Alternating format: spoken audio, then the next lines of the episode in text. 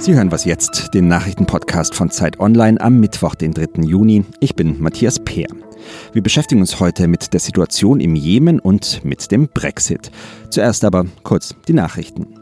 Bei den Protesten gegen Polizeigewalt in den USA haben sich Demonstrantinnen und Demonstranten in Washington und New York erneut über eine nächtliche Ausgangssperre hinweggesetzt.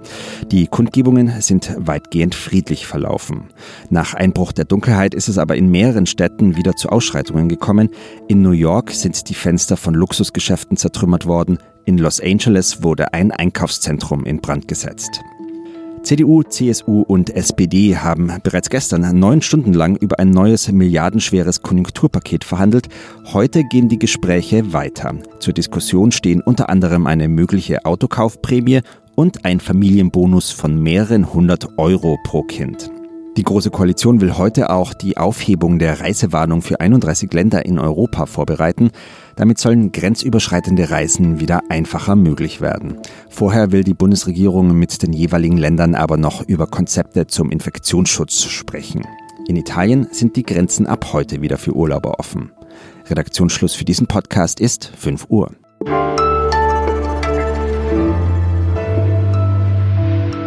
Hallo und herzlich willkommen zu dieser Folge von Was jetzt? Hier ist Fabian Scheler für Sie. Sie haben es in der Themenauswahl heute schon gehört. Neben den Protesten in den USA und der globalen Coronavirus-Pandemie geschehen auf der Welt natürlich noch andere Dinge. Und zwei wichtigen davon möchte ich mich heute widmen. Zum einen dem Krieg im Jemen. Der dauert seit fünf Jahren an. Gegen die Regierung kämpfen die Houthi-Rebellen. Das ist ein Stellvertreterkrieg, denn das sunnitische Saudi-Arabien Und die Vereinten Arabischen Emirate, die unterstützen die Regierung, weil sie in den Houthi-Rebellen wiederum Verbündete ihres Erzfeindes, nämlich des schiitischen Irans, sehen. Es ist die größte humanitäre Katastrophe der Gegenwart und auch in der Corona-Zeit kommen Journalistinnen kaum an valide Informationen aus dem Jemen. Meine Kollegin Andrea Backhaus, die verfolgt die Lage dennoch und mit ihr spreche ich jetzt. Hallo Andrea. Hallo Fabian. Andrea, am Dienstag fand eine Geberkonferenz statt. Saudi-Arabien und die Vereinten Nationen, die wollten Geld für den Jemen sammeln. Warum ist das denn nicht ganz unproblematisch? Also die Hilfsprogramme brauchen dringend ähm, Geld, insgesamt mehr als zwei Milliarden Dollar, ähm, um Medikamente, Lebensmittel und andere Hilfsgüter zu finanzieren im Jemen. Ansonsten droht dem Land tatsächlich der Kollaps. Und ähm, das Problem bei dieser Konferenz oder die, die Schwierigkeit ist, dass Saudi-Arabien erstmals mit Ausrichter ist. Saudi-Arabien ist aber einer der wichtigsten Kriegsparteien im Jemen und bombardiert da seit 2015 ähm, auch äh, zivile Infrastruktur, auch Krankenhäuser zum Beispiel und hat insgesamt mehr als 250.000 ähm, Luftangriffe im Jemen geflogen. Das heißt, sie sammeln eigentlich Geld ähm, äh, dafür, dass sie auch selber das Land mit zerstört haben. Und das zeigt sich nun tatsächlich in aller Wucht, weil ähm, die Corona-Krise auch im Jemen angekommen ist und ähm, natürlich überdeutlich wird, dass den Menschen nicht geholfen werden kann. Das hat zur Folge, dass die äh, humanitäre Lage katastrophal ist im Jemen und das schon seit Jahren. Wie schlimm ist es denn? Absolut desaströs. Ähm, rund 10 Millionen Menschen sind von einer Hungersnot betroffen und äh, rund 24 der insgesamt 30 Millionen Einwohner sind auf direkte Hilfe angewiesen. Ähm, das Gesundheitssystem ist völlig kollabiert.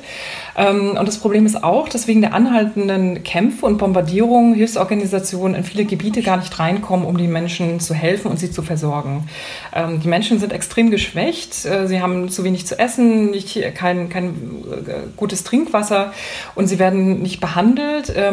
Allein in diesem Jahr sind mehr als 100.000 Menschen an Cholera erkrankt. Dazu kommen Malaria und Denguefieber. Das heißt, Menschen sterben heute an Krankheiten im Jemen, die eigentlich behandelbar wären. Du hattest vor kurzem dennoch die Chance, den Premierminister Main Abdul Malik Said ausführlich per E-Mail interviewen zu dürfen. Ähm, was sagt er denn? Wie lange soll der Krieg denn noch weitergehen? Ja, das ist eine sehr gute Frage, äh, die, glaube ich, keiner so richtig beantworten kann. Äh, man muss sich vor Augen führen, dass im Jemen eigentlich parallel drei Kriege stattfinden. Also, ähm, was du auch eingangs sagtest, zum einen bekämpfen sich die Houthi-Rebellen und die international anerkannte Regierung. Ähm, das ist aber eigentlich ein Stellvertreterkonflikt. Dahinter stehen Iran und Saudi-Arabien. Ähm, was jetzt noch hinzugekommen ist in den letzten Wochen, dass äh, sich im Süden der südliche Übergangsrat Separatisten sozusagen abgespalten haben. Ähm, die haben eigentlich die international anerkannte Regierung unterstützt, haben aber jetzt um die Küstenstadt Aden äh, die Unabhängigkeit ausgerufen. Und das sorgt nochmal für mehr Chaos, gerade im Süden des Landes, ähm, der auch extrem verarmt ist. Und das heißt, es ist wirklich eigentlich kein Frieden in Sicht. Ähm, es wird versucht, immer wieder auch zwischen den Houthi-Rebellen und der Regierung ähm, zu verhandeln. Die UN versucht das, ähm, da zu vermitteln.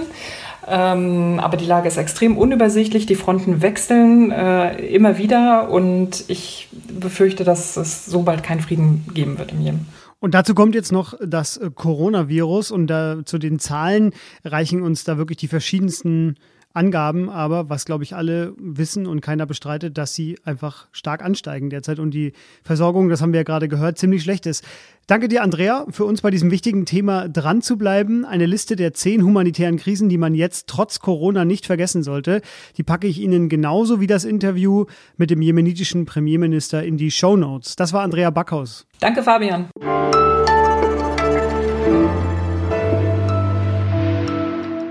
Und sonst so? Tobias Weller aus Sheffield, der hat einen Marathon geschafft. Okay, denken Sie sich jetzt. Glückwunsch und nun? Ich erzähle Ihnen von Tobias. Er ist neun Jahre jung, er ist Autist und kämpft mit einer frühkindlichen Bewegungsstörung. Das heißt, er kann ohne Gehhilfe weder stehen, geschweige denn laufen. Dafür sind die 42 Marathonkilometer dann jetzt nicht gerade wenig. Die lief er jetzt aber über 70 Tage verteilt in Etappen, immer die Straße hoch und runter bei sich in Sheffield. Und inspiriert wurde er dabei vom 100-jährigen Kriegsveteran Tom Moore, der während der Corona-Pandemie in seinem Garten immer auf und ab gelaufen ist, um Millionen Spenden für das britische Gesundheitssystem zu sammeln. Ja, und was der Routinier, der auch Captain Tom genannt wird, was der schafft, das kann ich auch, das sagte sich Tobias. Und so entstand die Idee seines Spendenlaufs. Und äh, dabei sammelte er jetzt mehr als 100.000 US-Dollar für wohltätige Zwecke. Aus Tobias wurde Captain Tobias und Sie haben eine gute Nachricht mehr gehört.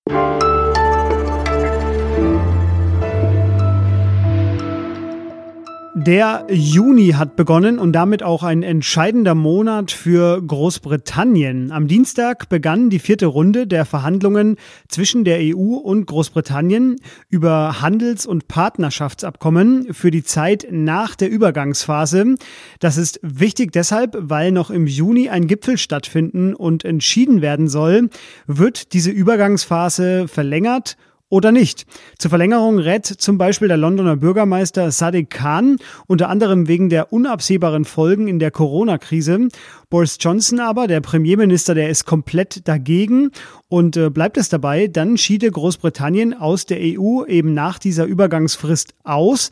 Das wäre dann am 31. Dezember mit oder ohne Deal. Ja, und die Verhandlungen sind, das kennt man ja schon vom Brexit, recht festgefahren und die Stimmung wird jetzt auch gereizter.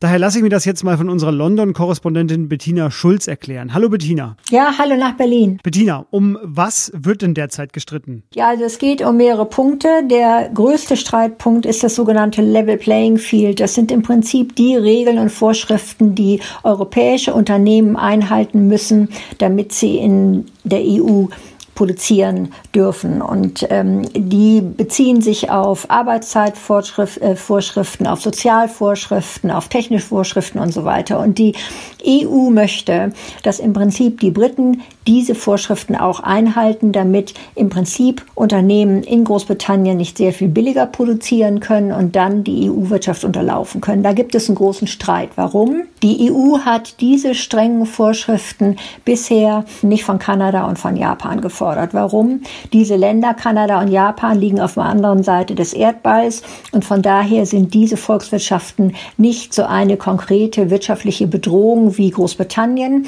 Großbritannien liegt mit seiner Wirtschaft direkt vor der Tür von der EU und ist von daher eine ganz andere Wettbewerbsgefahr. Das sehen die Briten nicht ein. Und da gibt es im Moment großen Krach. Die Briten sagen, wir möchten eigentlich nur so einen Vertrag haben, wie die Kanadier und die Japaner das auch haben. Ihr seid ungerecht, ihr verlangt von uns viel mehr. Ähm, und das sehen wir nicht ein. Es geht letztendlich immer darum, um Vertrauen. Die EU hat wenig Vertrauen, dass die Briten sich letztendlich an Regeln halten. Und deshalb will die EU so viel wie möglich in den Verträgen festlegen. Und die Briten wollen genau das nicht. Die wollen Freiheit haben wollen die Regeln letztendlich nicht einhalten. Und das ist der Kernpunkt dessen, warum sie nicht zueinander finden im Moment. Dieses fehlende Vertrauen, das spiegelt sich auch wieder in den öffentlichen Äußerungen. Äh, für die EU verhandelt Michael Barnier ja mit den Briten und am Wochenende hat er in einem vielbeachteten Interview mit der Times davon gesprochen, dass die Briten zwei bis drei Schritte zurückgemacht hätten und er hat auch zum ersten Mal relativ offen von Seiten der EU mit einem No-Deal gedroht. Äh, warum denn so drastisch? Inhaltlich ist es so, dass die Briten zurückrudern. Es gibt die sogenannte Political Declaration. Das ist eine Abmachung, die haben die Briten und die EU geschlossen. Und darin wurde festgelegt, dass es zum Beispiel äh, Level Playing Vorschriften gibt, die man festlegen wird. Ähm, es wurde ausgehandelt ein gewisses Nordirland-Protokoll, was besagt, dass es hinterher Zollvorschriften und Zollkontrollen geben muss in der irischen See. Davon versuchen die Briten zurückzurudern. Bei der Form gab es jetzt auch Streit, weil die Briten, der dortige Verhandlungsführer David Frost, einen sehr scharfen Brief an Barnier geschrieben hatte vor etwa zehn Tagen. Und Barnier hat jetzt entsprechend äh, gekontert, auch um den Briten zu zeigen, dass das, was die Briten meistens sich so wünschen, äh, nicht kommen wird. Es gibt viele Briten, die glauben, die EU-Wirtschaft braucht den Markt der Briten so sehr, dass letztendlich die EU angekrochen kommt und auf die Bedingungen der Briten eingehen wird. Und da musste Barnier jetzt mal eine rote Linie ziehen und zeigen, das ist so nicht. Ja, wir müssen konkret im Detail verhandeln, sonst wird es nichts. Und das noch bis Ende Juni, denn dann soll entschieden werden, ob es eine Verlängerung dieser Übergangsphase gibt oder eben nicht. Das war Bettina Schulz mit dem Wichtigsten zu den Brexit-Verhandlungen. Eine aktuelle Analyse, die packe ich außerdem noch in die Show Notes. Vielen Dank dir, Bettina. Alles klar, Fabian. Und das war Was Jetzt am Mittwoch. Schreiben Sie uns an wasjetzt.zeit.de für Hinweise, Themenanregungen oder Fragen an uns. Ich bin Fabian Scheler und wir hören uns morgen wieder. Bis dahin, tschüss.